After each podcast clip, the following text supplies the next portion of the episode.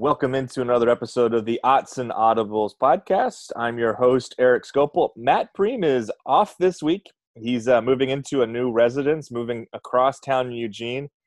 Big ups to the Prehm family this week for, for the move and for getting situated. Um, so he is off basically the entire week, and we would not go we would not go a full week without doing a mailbag ep- episode and because i don't like doing this entirely by myself i guess maybe i have like a i guess like personal stage fright of just like what i might say without uh, like a, with i guess an uninterrupted monologue setting. So we brought on uh, our other duck territory staffer full-time recruiting guy kevin wade. Kevin thanks for joining us on this one and we are going to uh, run through some questions from fans but first, I thought we'd just start with just a general like Kevin. You haven't been on a mailbag for a minute, but uh, I, I, just thought let's talk really quickly before we jump into questions, just about this class um, in 2021. Obviously, Matt and I talked about this past couple weeks, but we haven't had a chance to really have Kevin on here. Kind of what sum this up uh, in a, in a couple sentences, a couple thoughts. What, what what do you kind of stands out with this class before we jump into some questions about some other stuff? It is going to be all recruiting related today on the show, so get ready for that. Yeah, the, the 2021 class is um, it, it is just top to bottom very very good. I think that's where you really have to look at it and say, oh, this is a very solid class from the first prospect to the last prospect. Um, it just it's very highly ranked at almost every position. Um, and, and you, you, just say like this is the best class in 247 composite history without a five star but it's still the number six class in the nation, which I think just tells you the the group of talent is so strong as a whole, even if there's not that true top end guy, but really mm, three of the guys are in the top 40. So like, I mean, is there a huge difference between number 32, which is the last five star and 35, 39 and 40? To me, not really, but it's such a good class just, you know who you know who it matters to though is our subscribers on Duck Territory who are still very unhappy with a couple of our uh, five star snubs. Um, I mean, Kingsley Suamataia is a is a five star on two four seven zone rankings, and I, I think uh, you can't dispute that. Though some other rankings do have him a bit lower. Yeah, yeah, it's one of the few times where we have a guy who's a five star. We don't get credit for that though. We only get we, we only lack credit for uh, not having Troy Franklin or Ty Thompson five stars. Um, but I digress. And actually, let's start here about five stars. Matt, uh, Kevin just ran through a good stat there of just this being a class without that five star, um, a, a, really, really highly regarded class reg- without it. But there is still the five star elephant in the room, if you will. And uh, this first question addresses that. And I think you kind of have to. Kevin and I are talking about this off air, trying to figure out how to like organize this show. It's like the most notable biggest kind of like hot topic for Oregon recruiting right now is can they land this elite recruit? So the first question we're going to start with comes from at Vegas Duck 0657. Any chance they get JTT on campus for a visit before he makes a decision? Um, JTT obviously being JT Tuimoloau. Um, Kevin, you're better on these Polynesian names. How am I doing there? Because I want I want yeah, your... that, that's spot on. Okay, cool. I'll spot take on. it. I take it. Good we, I never know. Sometimes I sometimes the pronunciation comes in and out. Um, but th- th- I think this is a place to start. Oregon, if they, again, if they are to land a five star based upon where players are ranked now, and there could be some reshuffling, I think at some point again.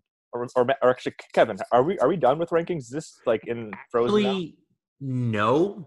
Um, but in Oregon sense, it, it, it's pretty much done. Uh, there might be with California looking to play. Oregon still trying to figure out they're playing. Washington um, is now gonna looks like they're gonna play here in the next few weeks for high school football.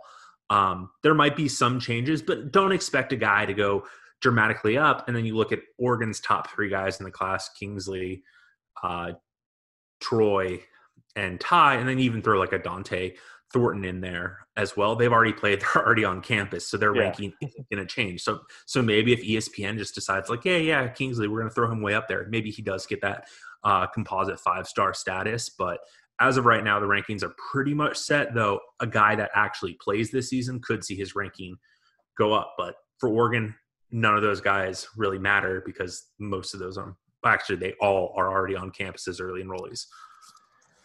All right, let's talk JTT.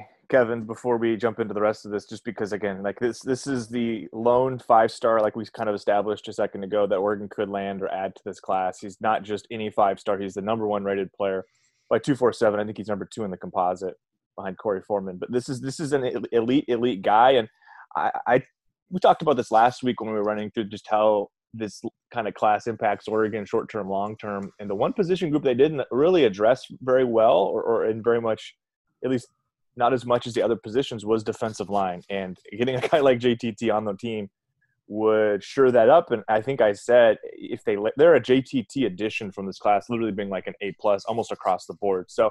What, what, what, what have you heard? What, what's the word with JTT? I know he's not expected to sign or make a, de- a decision in the month of February how are we i guess kevin like are we hearing that he might try to make it on campus? And and i guess what what do we know kind of big picture with with what's going on with him? So the on-campus stuff really comes down to the ncaa and what they're going to allow. Right now there's been a dead period. Um, basically it's going to stretch at least a full year now. Uh, they put it in place march 14th last year.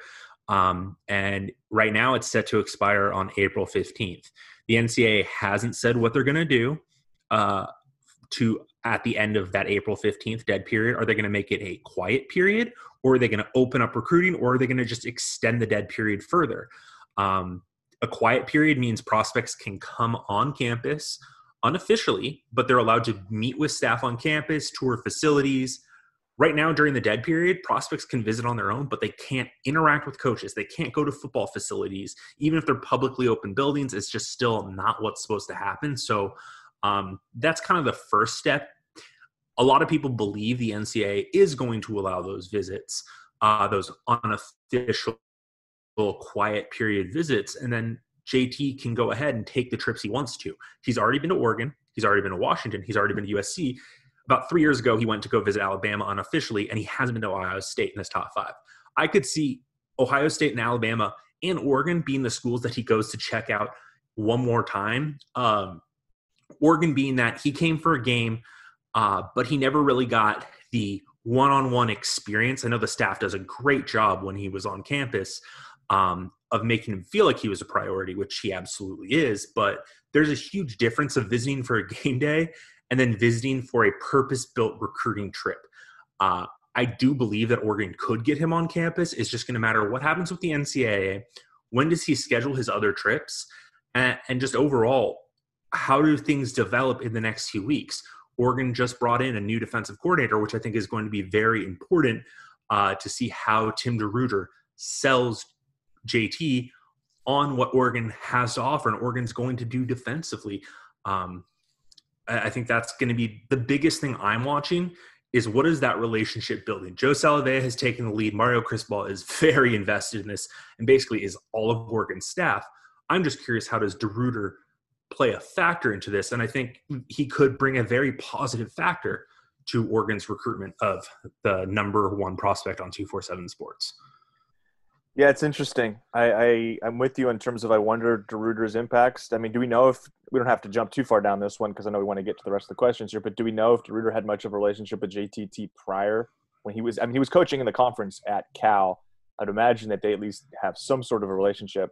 Um, do we do we know if there's much one there, Kevin, or, or if that uh, pre-existing? Cal hasn't really been a, a player in that recruitment, um, but I, I, do think now there definitely is going to be a relationship built. right. Um, yeah, I mean it's it's absolutely imperative, and so it, it's it's something to watch as Oregon's involvement in this recruitment plays on through the next few months. But as I said earlier, I don't expect any decision to be made on from JT's point of view until we hear what the NCAA does with that visit period because I think in, in some ways it might actually benefit Oregon if he's not able to make those visits. He'd have to go make some uh, very unofficial visits if there's still a dead period in play. Um, and, you know, I, I, think that could benefit Oregon just because, well, he's seen what the Ducks have to offer. It's closer to home.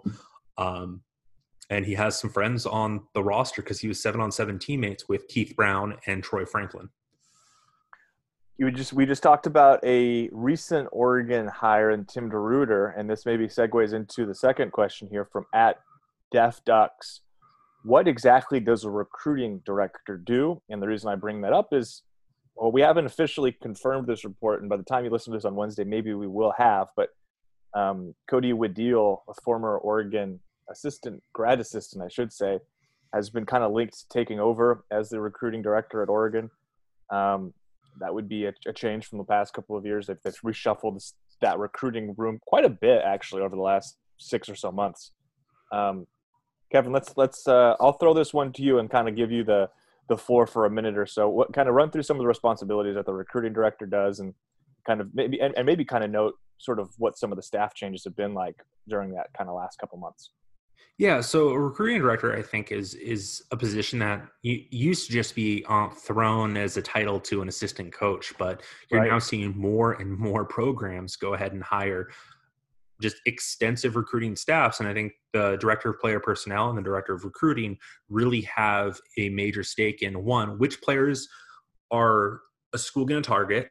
They work with the high school coaches to get players on the phone lined up. Maybe before their coaches are able to just directly call them, they work with high school coaches to kind of learn about players.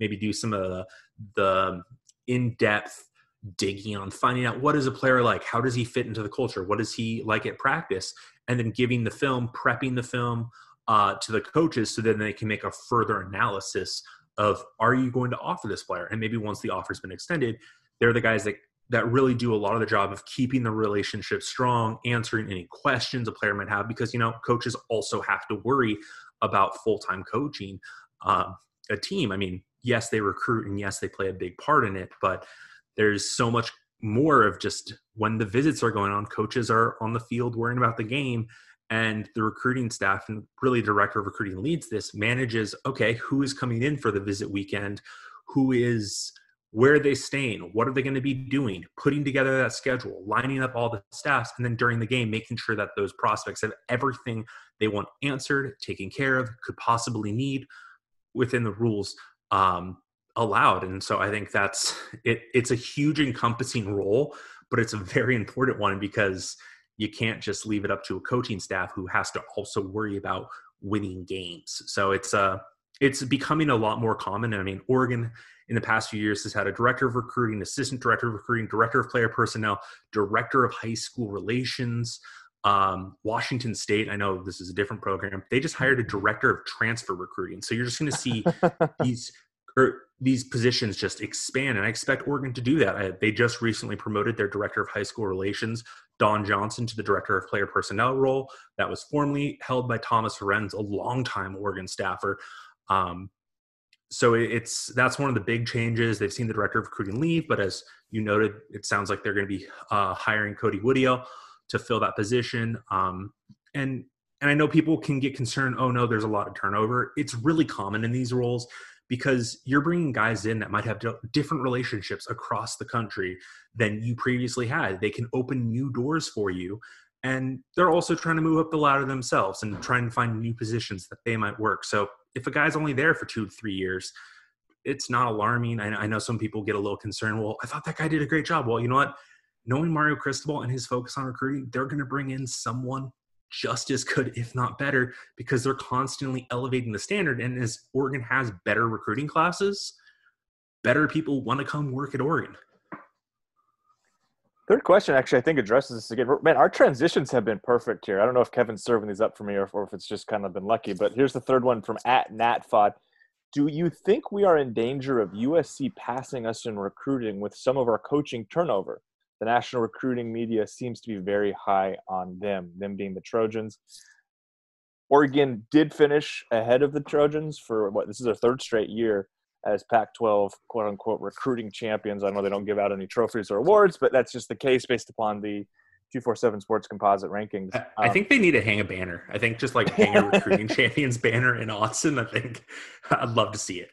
Yeah, put it. Yeah, I guess put it somewhere um, in the HDC. Maybe I don't know. Uh, that's a that could be kind of a funny discussion for other time. Um, but yeah, the, so uh, I think, but it is a good question in that Oregon had really dominated USC, especially in the 2020 class. USC signed a really, really for for them for their standard, probably the worst recruiting class uh, ever. At least since we've been doing this at 247, like 2001, 2002, I think was the first year they started doing these kind of online recruiting databases with rankings, and 2020 was just atrocious for USC. They, they had hardly any of these blue chip four, five, four or five star recruits. But 2021 did see the reemergence of USC, and in part because of Donte Williams, who was on Oregon staff previously. He goes over there, finishes, I think, third nationally in the recruiting rankings from a coach perspective. He's a top guy in the Pac 12. Oregon does hold off the Trojans, we think, and the one caveat, I think, being if JTT were to somehow sign with USC, which I don't think is the expectation really at all right now. But if that were to happen, they would jump Oregon in the ranking. So kind of more JTT watch kind of news to keep an eye on in terms of Oregon potentially giving up the supremacy there.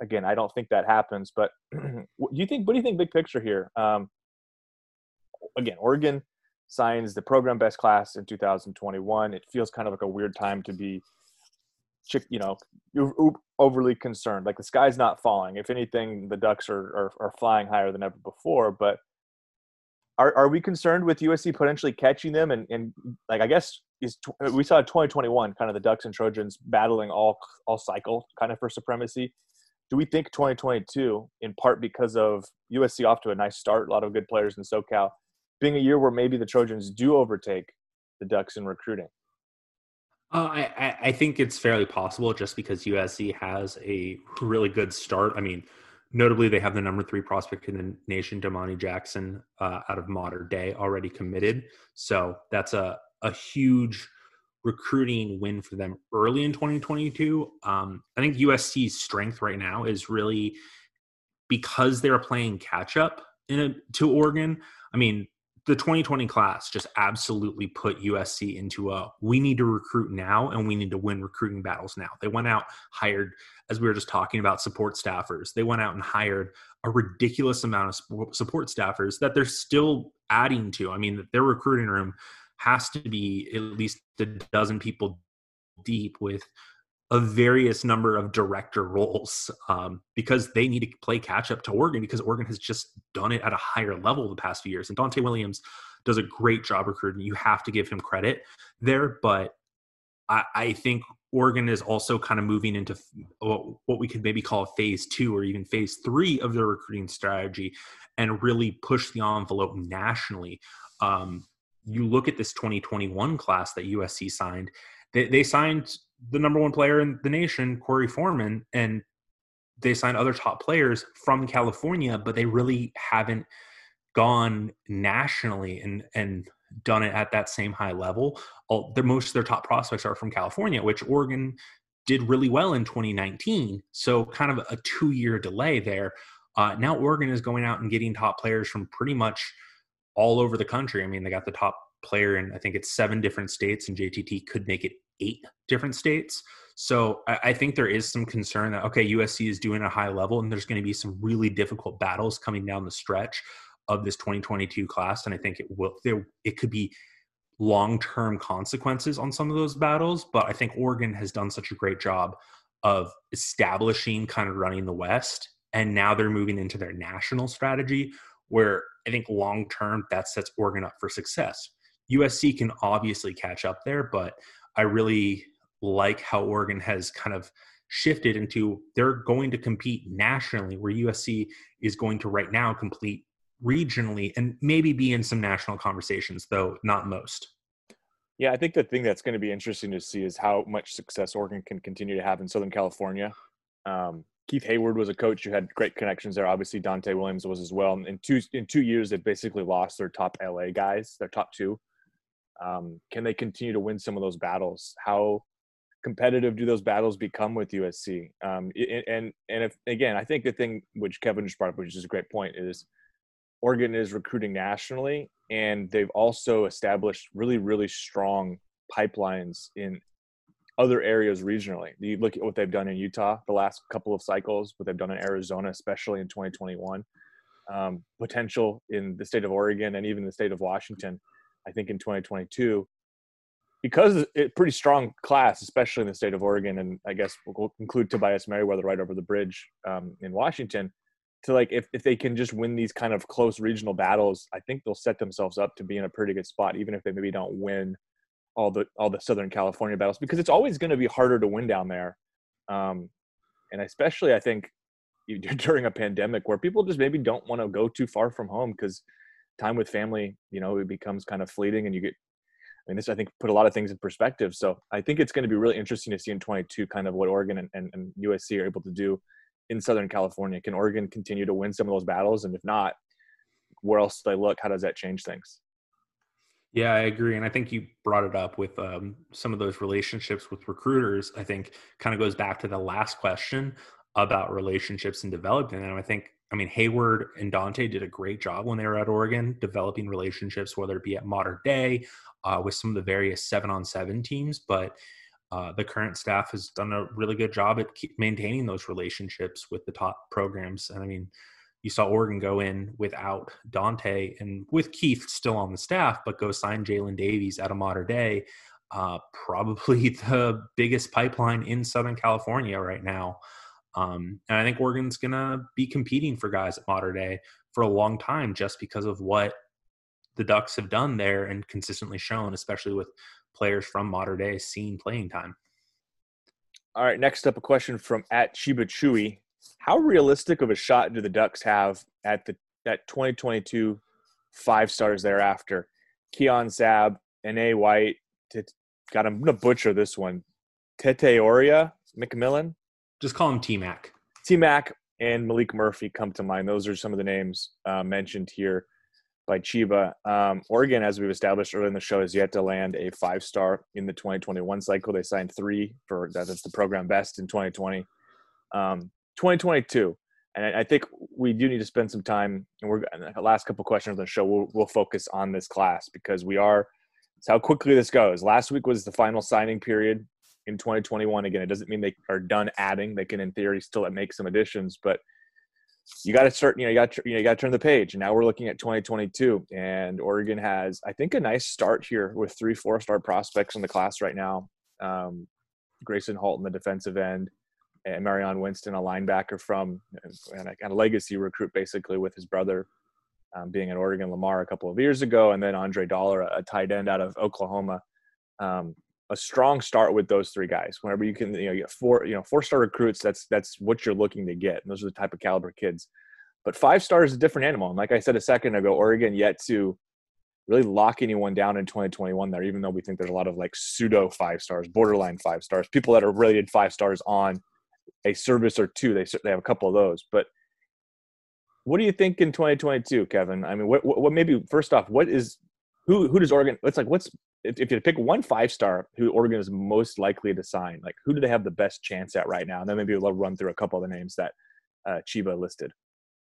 Tetairoa McMillan is kind of the the guy that I would uh, focus on right now. I mean, he's had Oregon as one of his top three to five schools. I mean, he doesn't have, officially have a list, but Oregon has always been a high school for him just because of who Oregon is. But I think also just seeing what Oregon has done offensively and what they're continuing to do offensively, I think gives the Ducks uh, a good chance uh, in that battle. That would be the guy I'd focus on right now. I think you just kind of look and there, there aren't a ton of West Coast five stars in this class. There may be more than other years, um, but there there aren't a ton. And you've already seen one just recently. Um, really Brown commit to Oklahoma out of state, which is is rough for the Pac-12, but that's an entirely separate topic. Um, Maalik Murphy, long interest in Oregon. Uh, I'd be curious to see where that recruitment goes, especially uh, how Oregon does in that. I know that he's got interest in Ohio State, Michigan. He might want to stay uh, in LA. I don't think it would be at USC, but it'd be at UCLA. I think Oregon will do a good, will do a really good job and be one of the final teams for Maalik Murphy. Um, I think a lot of it also depends on what happens this spring in Oregon's own quarterback battle, which again is another topic. But some schools are able to go sign elite quarterback after elite quarterback. Uh, but players also look at a very crowded quarterback room, and let's say Ty Thompson isn't the guy this year, but he competes. That might be just a sign of things to come. And I mean, Maalik Murphy is a very talented quarterback, but quarterbacks do look at this, especially with the number of quarterbacks that have transferred. So that's just something to, to watch there. Um, it, it's just going to be a case of how does this class at the end shake up? And I think there are guys that could end up moving to five star status. I've already put in my crystal ball prediction uh, for Tobias Merriweather. I think he's a top 70 type guy right now nationally, but I, I think he will move up. I mean, he looked really, really good at a seven on seven this past weekend down in Arizona. And I think uh, once Washington gets to play football, I think a lot of people are going to be surprised by him. And if his ranking keeps climbing, don't don't be shocked there.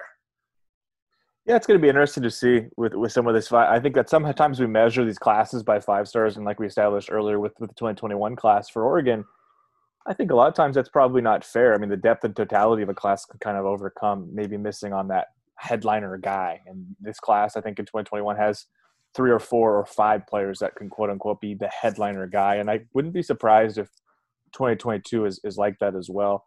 Um, let's keep it moving here. Fifth question from at SC zero zero zero zero. How many players is Oregon going to take next season? This is a recruiting question. Clearly, talking about the 2022 class, Oregon has landed. I believe the number is 23 signees, right, Kevin? Yeah, 23. 21. That's a pretty. That's about kind of what you you hit most years. I think the thing that gets really funky when we look at 2022 and just basically roster management, roster building, player acquisition is a term Cristobal uses a lot for the next few years is what does the NCAA do with these scholarship restrictions? Um, they, these these classes look quite different than we thought they would because they've frozen the windows. Um, will we get to a point here where you're really having to like legitimately like kind of push guys out the door in a couple of years here? Um, do we think some of that comes into play when you're looking at the number, you know, looking at next year's recruiting class? Like, could this be a thing where Oregon would like to sign again? Maybe 2020, you know, 20 to 25 is kind of the magic number. Maybe a little above 25 in, in special years, maybe a little bit below in others. But like, if 20, let's say 23, which they signed in 2021, is like the magic number, is that a number that they can really hit in 2022, given what's going on from a scholarship numbers perspective. And I know Kevin tracks this really well. We've got a tracker on duckterritory.com. We always have it pinned to our message board of the scholarship breakdown on the for the roster. Kevin, look, taking a look at that, knowing what you know about, the, the, I guess, the cycle in 2022, do you have a number in your head? And kind of could this get wonky because of what I just outlined a second ago with just kind of the, the numbers being weird because of, of COVID? It's absolutely going to get wonky, but it's going to be wonky for everyone in college football. And once again, uh, it, it, it will boil down to what does the NCAA do? Uh, coaches are asking for relief because across college football, people know that yes, we get to use 25 counters, but looking at scholarship charts, if we're only allowed 85 and every single we're not going to have seniors next year in 2021 because everybody gets to be a super junior is essentially what we're calling it. Just they get a second junior year, so there will be no seniors. Will some of those guys decide, hey, I'm going to move on either to the NFL or just with on with my life after getting a degree? Yeah, but will someone return? Absolutely. And schools might not be able to to take that extra scholarship on, and there it's just going to be a whole issue. But you look at Oregon right now, they have seven guys that are going to be the super seniors who don't count against the scholarship chart but then they have 10 of these super juniors who could come back for 2022. Um, and, and that just dramatically cuts into the class. And then that doesn't even talk about the super sophomores who I think by 2022, Cam McCormick, who technically, because of the years he was given, is going to be like a seventh year junior in 2022. So there's just going to be a lot of guys that the NCAA is just going to have to say, all right, well, we're going to give you some roster relief, uh, but that hasn't happened yet. I think the class will be somewhere between 15 and 22. Uh, it just all depends on one, what happens this spring. I think that should give us a better idea because Oregon's kind of maxed out their uh, signees. They can really only add two more to the 2021 class with the amount of 25 counters. Um, and they're right on that 85 scholarship mark. So anyone else who really leaves right now just kind of opens up a future spot for the 2022 class. I think Oregon over the next this spring and after next season, you'll get a good idea of how many players decide, hey, I'm going to go transfer, play somewhere else, or just decide like, hey, I'm done playing football. I'm going to go on with the rest of my life, got my degree in hand, or go into the NFL. And that's the big question. Just looking at the the super sophomores, the NFL eligible guys following the 2021 season, the, there's going to be a few. And if some guys have breakout seasons, I mean, we already know Kayvon Thibodeaux uh, is likely headed to the NFL. Uh, Mykael Wright's another guy that I, I, think if he has just as good a season, he'll be NFL bound. But then what happens to guys like Verone McKinley, Jamal Hill, Devon Williams, Mycah Pittman, Mase Tyler Shough?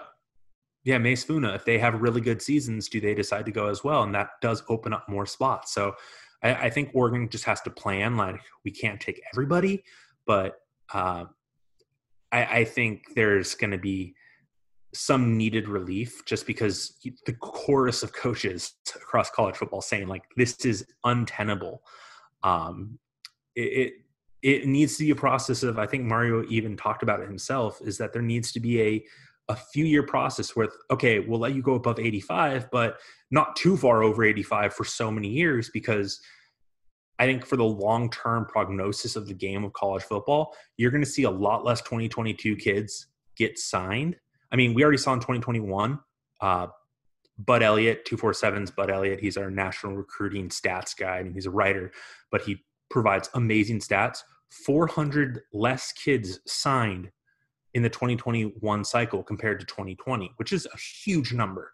And 2022 is only going to be much worse. So the long-term aspect of not even just college football, but the game of football from high school to the pros, you're going to see a lot less talent get signed and have the opportunity to move up to the next level because sure if kids don't sign division one then there's less division two spots there's less division three spots so it goes on and on and it's going to be a crunch that the ncaa has to figure out but short answer i think oregon will sign anywhere between 15 and 22 Thanks for the short answer. Thanks for keeping it, it short there, Kevin. I appreciate it. no, I think the last part there is really interesting. I hadn't thought about it from those terms of, of the way that, that the roster glut might impact scholarship, you know, signees across the country and how that, that how that could impact things going forward. Do you see more kids go JUCO and things even out in a couple of years? Do you see more high end players walk on? Um, I know Oregon just landed a, a walk on from a kid. It was I think he's from Westview. Was it Jalen Grimble? Um, yeah, a, a, a, kid who had like a he was initially going to go to Western Oregon on a on a scholarship or something. Like I, I just I wonder if you're going to see more high end walk ons is, is, maybe one of my thoughts here because those don't count against the 85.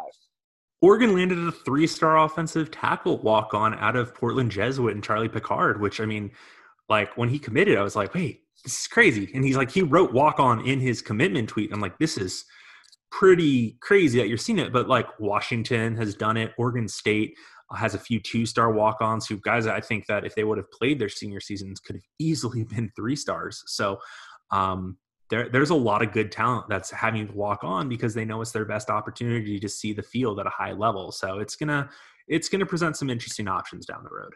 All right, let's wrap the show up with this one from at Robbie Parness. What's a better selling point for a recruit? A school historically turning out a lot of NFL products at your position, or a coach that produce that that's produced that talent no matter where they have been hashtag odds and audibles um, i think it's going to vary per player and I, I don't think it like i guess if we're just comparing these two like let's do that but like i think big picture these probably aren't as significant of selling points for recruits period. I think there's probably a lot of things higher on the list. Obviously it's different per player but like my perspective would be it's probably more impressive to have a coach that's done it than have a school that's done it because you could argue that a position coach is going to I, wouldn't say even argue. I think to me it's pretty self-explanatory that a position coach is going to have a much bigger impact in your development than a school's quote unquote history of doing something that might not even include that coach being on the roster. Like it's one thing for like when Gary Campbell was here, you could say, hey, like yeah, Oregon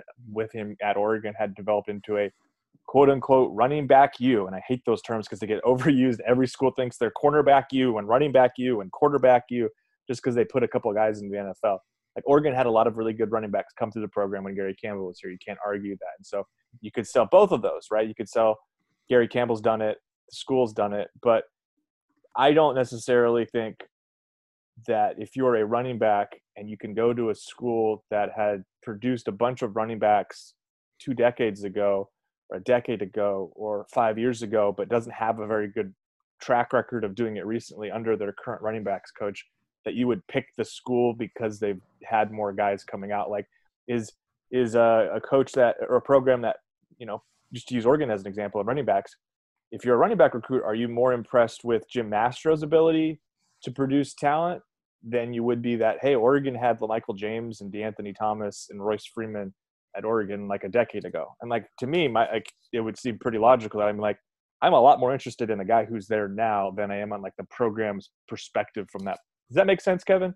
Yeah, I I, I think that's actually an, another Oregon centric way to look at this, and I think this goes for JT Tuimoloau as well. Is are you looking at Tim DeRuyter, who coached uh, Von Miller uh, a decade ago and turned Evan Weaver into a very good linebacker at Cal good as points. well, yeah, or yeah. or are you looking at DeForest Buckner, Dion Jordan, and Arik Armstead playing at Oregon? I mean, which which of those two are you more interested in looking at? And I, I think it definitely goes to the coach rather than the school.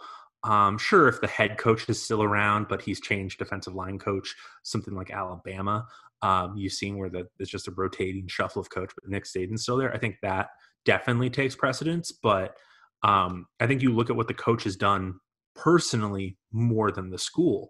So I, I think that's just kind of you. You what what can this coach do for me now? Because you know schools can have great legacies at a certain position and then completely stink at that position because they made a few bad coaching hires. Hundred percent, hundred percent. And uh, no, I think that's a good place to wrap this up. And, and I think just from like my perspective on this one, I, I guess before we completely close it out, but is more like I'm I'm gonna guess for most these guys, this is pretty low on their their level of you know the list of things that matter is kind of whether or not a school has a history with that position group. I think a position coach though will be near the top of you know and it doesn't even have to be that they produced nfl talent but comfort level from the person that recruited you to the school who's going to coach your position group it, it is a i think a really big factor for a lot of these kids and you hear that almost every time you conduct one of these interviews is oh man i really liked the running back coach or even the counter of it was really hard for me to say no to washington because i really liked their defensive backs coach you know what i mean like that yeah. type of stuff comes up all the time when you're talking to, to prospects after they've signed in the pro in the, in the and even in the midst of their recruitments. The DBU, the RBU, the QBU, even I, I think that's mostly a fan driven thing Agreed. rather than a recruit or even player driven. I think there's some cool history behind that for programs to brag about and say that we're RBU, but I, I don't think when it comes to recruiting, that's a huge um, point of emphasis. I, I, think it might be a selling point at certain schools, but I don't think it's something that they're going to be waving the flag. No, they're going to be waving what that coach has done and what that, more importantly, what that coach can do for this individual prospect. All right, that's going to do it for this week's Mailbag podcast. Thank you to Kevin for filling in for Matt, doing a great job talking all things recruiting, and thanks for the listener for for uh, supporting the show by listening. Go ahead and you can subscribe on whatever uh, podcast application you use. And also, thanks for those that submitted questions. I always appreciate that. Use the hashtag odds and audibles. It makes it easier for me to find. And we'll be back next week um, for a mailbag episode with Matt being back. And I might have a special guest for a show on Friday. That should be fun. So keep an eye out for when that one drops. Um, should be sometime Friday morning. So for Kevin Wade, this is Erik Skopil. Thank you for listening to the Odds and Audibles podcast. We will talk to you later, folks.